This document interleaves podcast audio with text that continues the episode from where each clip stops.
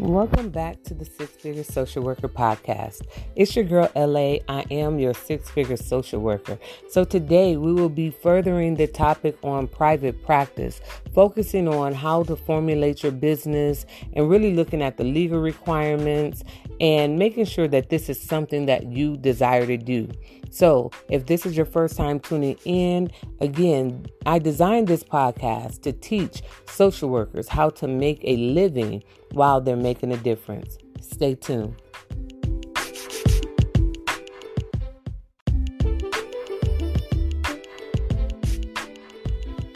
Welcome back, everyone. Thank you once again for tuning in.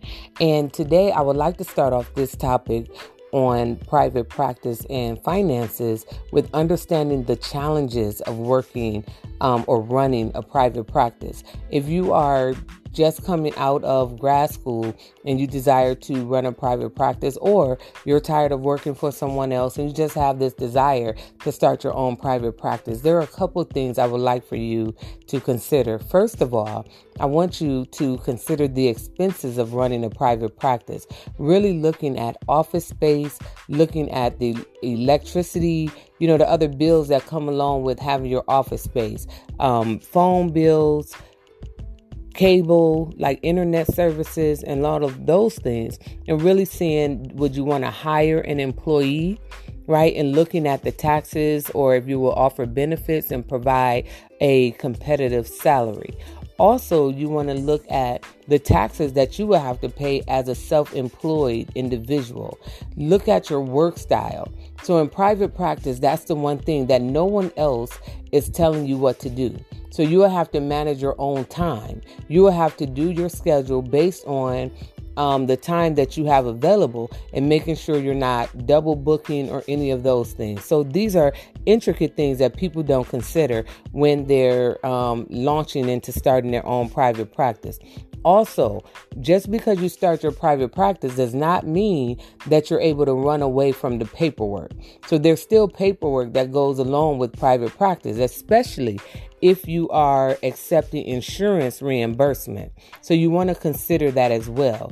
Understanding the legal requirements. So you want to look at your state and local zoning um, laws when you're considering where you would um, want to start your private practice at and whether you need um, business insurance or a business license and what's the best um, way to incorporate your business as a um, separate entity? Do you want an LLC? Do you want an S corp? So really looking at all of those things, malpractice and professional liability insurances. And so when you're starting or at least considering starting your private practice, I'm just going over the basis as it relates to um, the behind the scenes things. I, I run into a lot of social workers who are good at talking to people, right? But then when it comes to documentation, or um, management, right? They tend to struggle in this area. So as you begin to formulate your business plan, you want to ask yourself the question um, how much money do you need to make each year to keep practicing? So look at that. Really calculate. Sit down and calculate how much money do you need to make each year to keep um, your practice running. How much do you need to bring in each year to earn a decent living? Your financial goals, such as earning enough to hire a second therapist. So, you want to look at all of this stuff. Goals for the first month, for the first year, for the first six months, for the first five years. What does that look like for you in order for you to be successful in business? if you need to take out a loan. And so you want to consider all of these things when you're um, thinking about starting your own private practice. So, for example, if you know you need to make um, 2000 a month, right? Then you want to look at okay, if I charge $100 per session, how many people do I need to um, counsel each week in order to make that 2000 every week or every 2 weeks.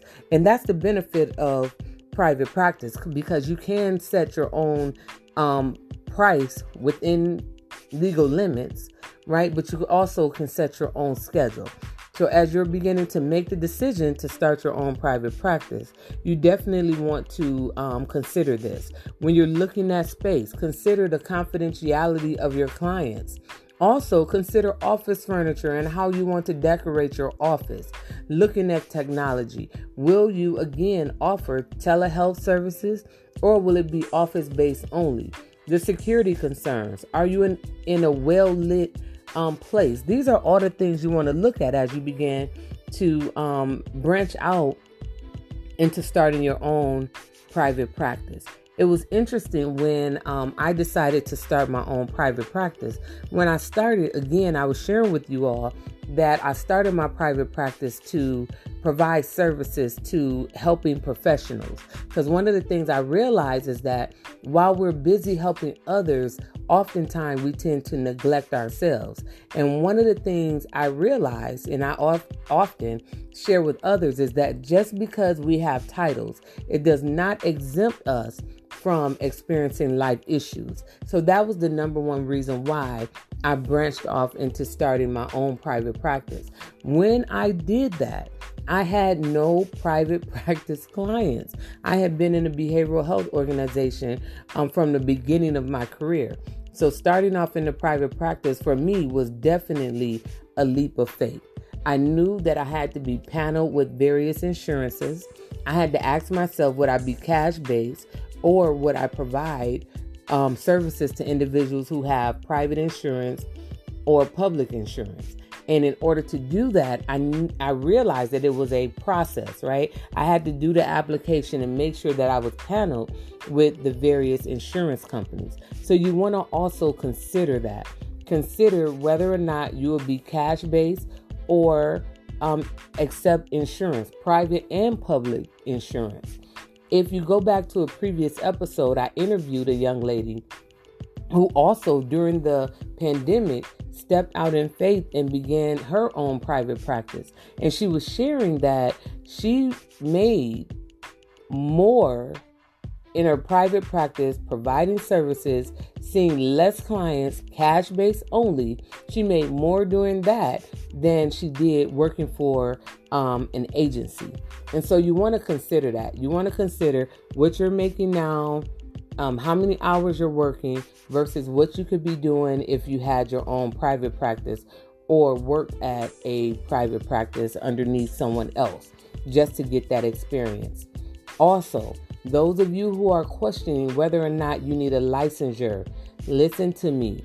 Most, as at least my knowledge base, you will need a licensure in order to build insurance.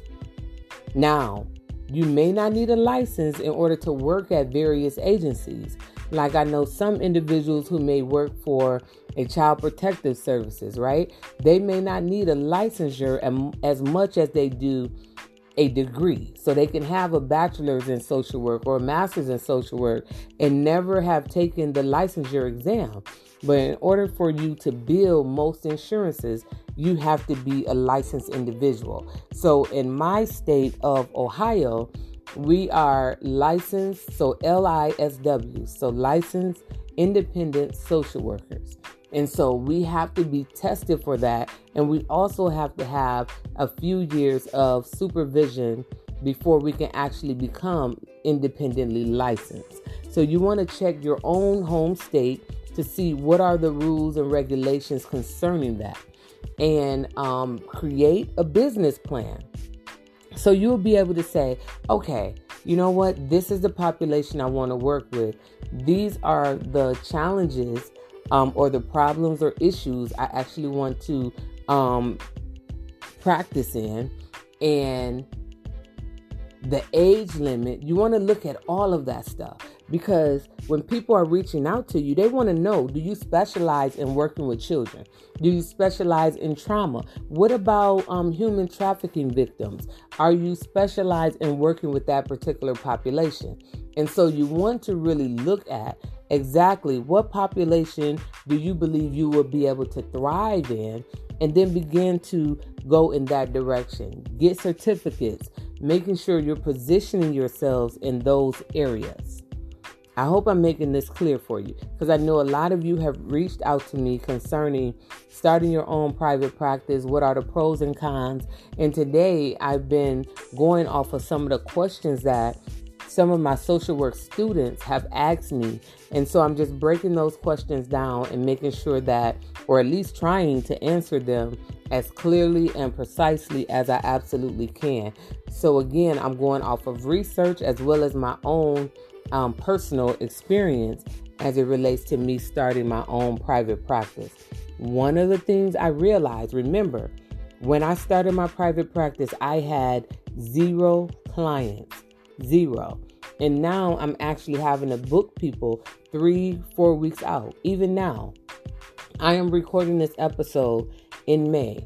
I'm already booked out until July, but I have some other obligations as well. So I contract with behavioral health organizations. So it's not that I'm just working at my private practice. I commit so many hours to my private practice. So those are the things you have to consider. Is private practice is what you want to do full time? Is this a part-time thing? What is it? So really looking at all of those things as you're beginning to really step out. So how do you market? So, one of the ways that I market my private practice is through social media. Often I go live on Facebook, and when I go live on Facebook, nine times out of 10, I'm getting someone to reach out and asking and inquiring about mental health counseling. And so, if you're going to do that, you want to actually utilize the social media that's available in order to get what you do, your services that you provide out to the public. Also, I'm on Psychology Today. So when individuals are looking for an African American therapist, they're able to go to Psychology Today and they're able to pull me up. And so you want to look at those different um, avenues as it relates to how you market yourself when you're beginning to um, start your private practice. Okay, so just a recap you want to number one set clear goals, right? Clear policy goals. What type of payments are you willing to accept? Right? How much will you charge per session? Because there will be individuals that are seeking your service that may not have insurance, but they're willing to pay out of pocket. Can you offer discounts or a sliding fee scale? So you want to look at all of that stuff. What is your policy concerning appointment cancellations. You want to look at all of that because if people are booking in certain slots, right? And then you're setting your budget based on the, the individuals that you have scheduled. And if people are canceling at the last minute, then that means that that's income that you did not receive because someone decided to no show and they took up that space. So, what does that look like? What is your cancellation policy? If they cancel, um, what within 24 hours, there's no fee. If they cancel six hours, like you want to really look at that. I'm sharing with you the small, intricate things. What about the policy or the conduct, the code of conduct when individuals are in your office? I remember I had a situation where a client came in and um, she had got used to um, our relationship. She got she familiarized, I guess, herself um, with our relationship, and so um, she became what's the word? She became um, disorderly. That's the word for lack of a better word. She became disorderly. So you know, I was like, okay, so I'm really stern when it comes to business. Really stern.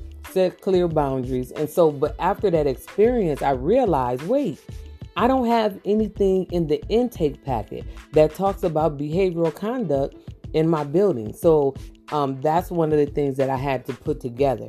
So those are things that you want to really look at when you're deciding to start your own private practice. Okay, so another question is, or um, thing to consider under what circumstances will you refer a client to another treatment provider?